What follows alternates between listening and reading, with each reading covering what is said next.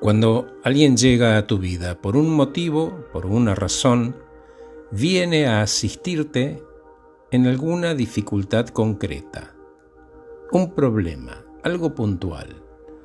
Viene a brindarte apoyo, orientación, incluso ayudarte física, emocional o espiritualmente. Llega, soluciona y se va. En ocasiones desaparecen de tu vida o incluso de este plano a veces hasta te empujan a dejarlos porque esa necesidad que vos tenías ya no está ahí. Te está diciendo podés solo. La necesidad se satisfizo, el trabajo terminó, las peticiones fueron respondidas y es tiempo de seguir adelante. Te está diciendo confía en vos. Cuando alguien llega a tu vida, no por un motivo o un propósito, sino por un tiempo determinado, es tu oportunidad y tiempo de compartir, crecer y aprender acompañado. Ese otro trae una experiencia, una enseñanza, o te hace reír alegrando tu vida, y eso te ayuda a sanar cosas del momento.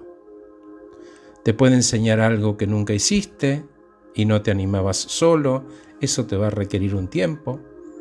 Lo cierto es que usualmente te traen gran cantidad de alegría. Llegan mágicamente, se instalan por un tiempo y mágicamente se van. Cuando alguien llega a tu vida para toda la vida, es distinto. Esa persona te sube a su bote, te muestra, te ayuda a aprender, a construir emociones con fundamentos sólidos. Pone delante de tu cara tus fortalezas, te las refriega por la cara para que entiendas.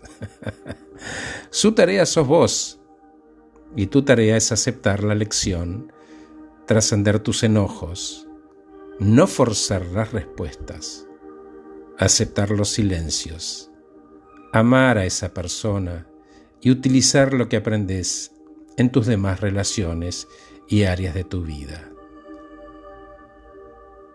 Ser vos mismo un ser que ilumine y que dé. Porque cuando damos, esas manos liberadas abrazan cosas nuevas. Gracias por escucharme.